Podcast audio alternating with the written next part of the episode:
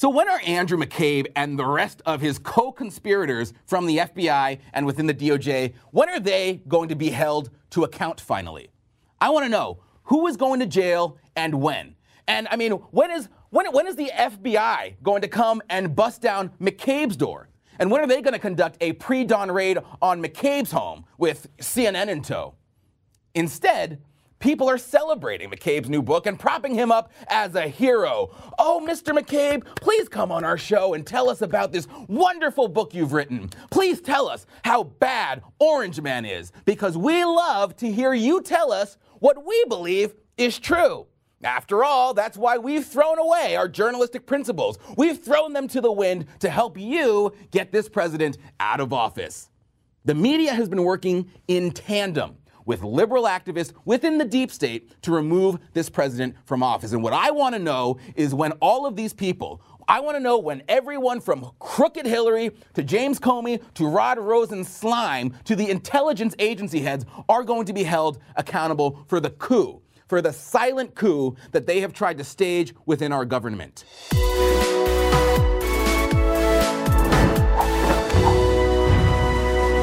It's really weird, right? I mean, I I can't for the life of me figure out why, why on earth Trump would despise the top brass at the FBI so much. By the way, welcome to the White House Brief. I'm your host, John Miller. Remember, we have the White House Brief podcast available. You got to search White House Brief in iTunes. Please rate it, review it, subscribe it. All right, so everyone is so shocked that the president doesn't just adore everyone in the FBI. I mean, what reason could he possibly have for hating the people who are, you know, just dedicated to keeping our country safe? That's all they do. Oh, yeah, and this. There were meetings at the Justice Department in which it was discussed whether the vice president and a majority of the cabinet could be brought together to remove the president of the United States under the 25th Amendment. The Attorney General Rod Rosenstein offered to wear a wire mm-hmm. into the White House to record potentially crimin- incriminating conversations with the president wiring the president. I mean, I, I, don't see why the president wouldn't love a DOJ trying that, a DOJ that's trying to overthrow him. From the get go, the modus operandi for Andrew McCabe, for James Comey, and the FBI leadership has been to get Trump. Not keeping our country safe, not leading counterterrorism efforts, not leading counterintelligence or even criminal investigations. No, it has been to serve as a political arm of the left to take Donald Trump down. Hey, but you know, McCabe, he's a he's a Republican. Uh-huh. So is Ana Navarro. I mean, allegedly. I don't know why she still calls herself a Republican. But so is Bill Kristol. So is Robert Mueller. Robert Mueller calls himself a Republican. So do all the never Trumpers. I mean, the never Trumpers talk about clowns. They think this investigation is the best thing ever. Uh, this is not this is not a Democrat versus Republican thing. This is an insider versus outsider thing, and quite frankly, a right versus wrong thing. Trump is an outsider. He's not he's not part of their little club and he's not supposed to be in charge. Someone like Trump is not supposed to be in charge of the government, you see, because they have a way of doing things in Washington. And by the way, it's not a way that favors you the American people or your interest at all, and it hasn't for years. It is a way that exists exclusively for the elites. And Trump, what he is doing is he is coming and he is busting that up. He is doing things unconventionally rather than the way they've been done in Washington for years. And according to these people, that needs to be put to an end. Doing things unconventionally, being an outsider, that is Donald Trump's crime. His crime is not being part of the club, his crime is not belonging.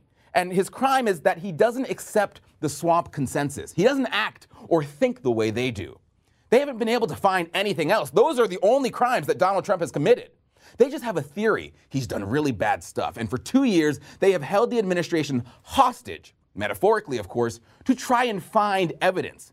But why did this investigation get started in the first place? Well, according to McCabe, it's because Trump was calling it a witch hunt. Oh, no, not calling it a witch hunt. Watch. The FBI does not start any investigation willy nilly. What That's were right. the predicate facts? Lay them out here.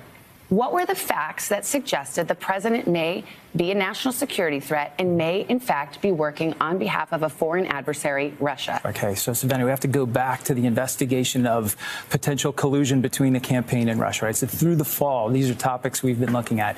During that time, the president has been publicly undermining the investigative efforts. He's talking about it as a witch hunt. He's talking about it as a hoax. So it's clear to us that he's not happy with what we're doing. Also, during that time, the president approaches the director of the FBI and asks him to stop investigating Michael Flynn. A part of our investigation into Russian interference, he asks him to turn off that investigation.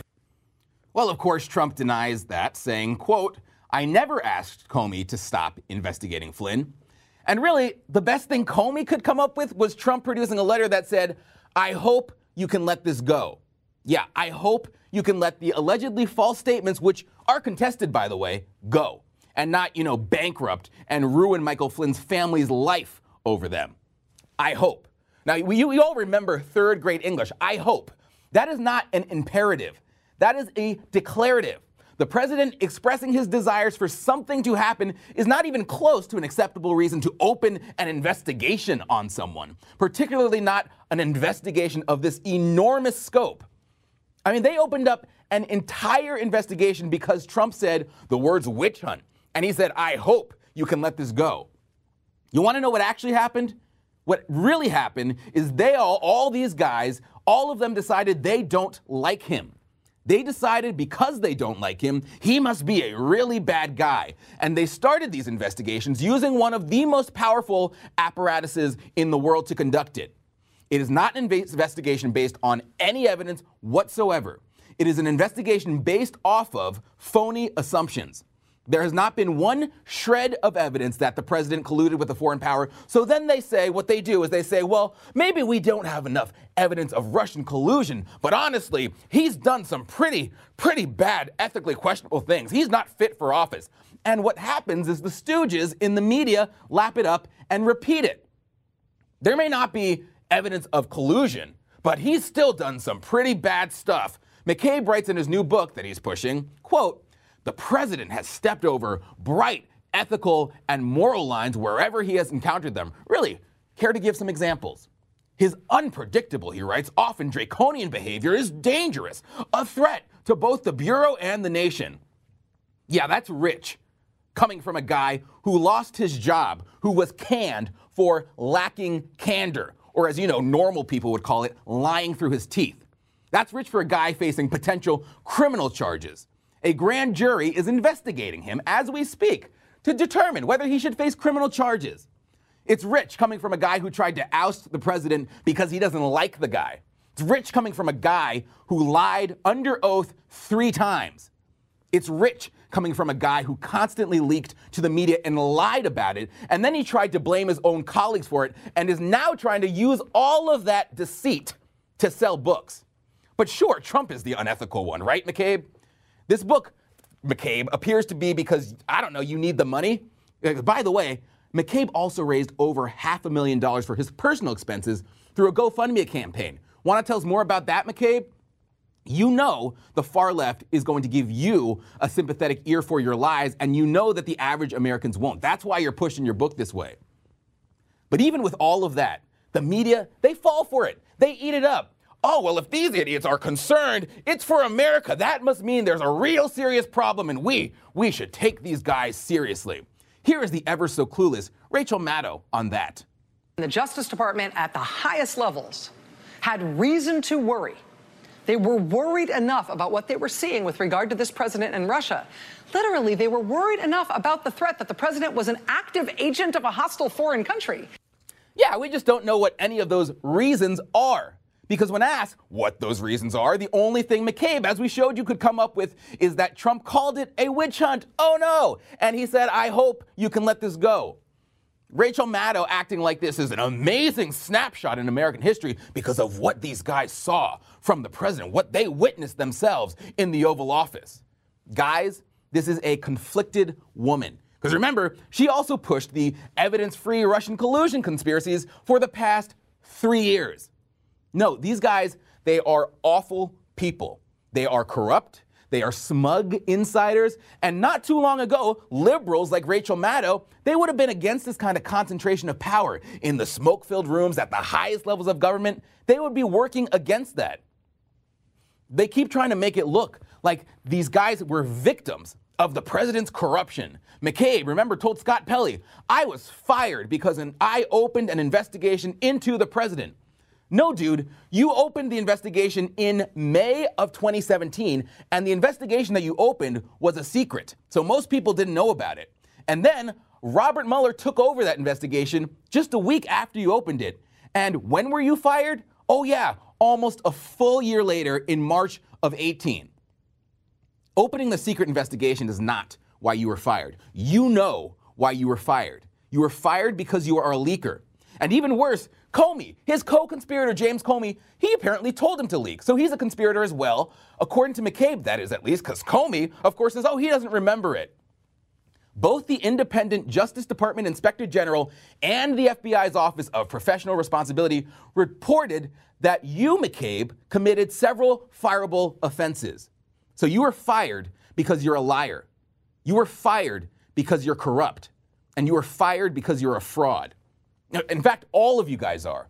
All of you are frauds. You guys are a group of corrupt, unelected gangsters scheming to take down this president. Rosenstein, too. Remember, McCabe told CBS and confirmed that there were conversations about the possibility of removing Trump under the 25th Amendment, and that Deputy Attorney General Rod Rosenstein had offered to wear a wire around the president. To wire the president, to illegally record his conversations. And by the way, what is McCabe even doing in a meeting about impeaching the president under the 25th Amendment? That's, that's not the job for the FBI. That is exclusively a judgment reserved for the president's cabinet, not the FBI. McCabe shouldn't be within 100 miles of that kind of discussion. And Rosenstein was the president's very own deputy attorney general. In his government, I mean, if these aren't attempts at a coup, I really don't know what is. This is a group of people hell bent on getting back at President Trump for solely personal reasons, and the mainstream media is working with them to cover it up while propping them up as heroes, as brave heroes. If these guys were really interested in seeking out collusion in the media, if they were seeking to expose it, if those in the media were really interested in doing their journalistic duty to hold government accountable, then these clowns would be the people they would be going after. And remember, the White House Brief is also now available as a podcast. Search White House Brief in iTunes or wherever you get your podcasts, Spotify, Omni, Google Play, you name it. Subscribe, rate it, review it. We'd greatly appreciate it.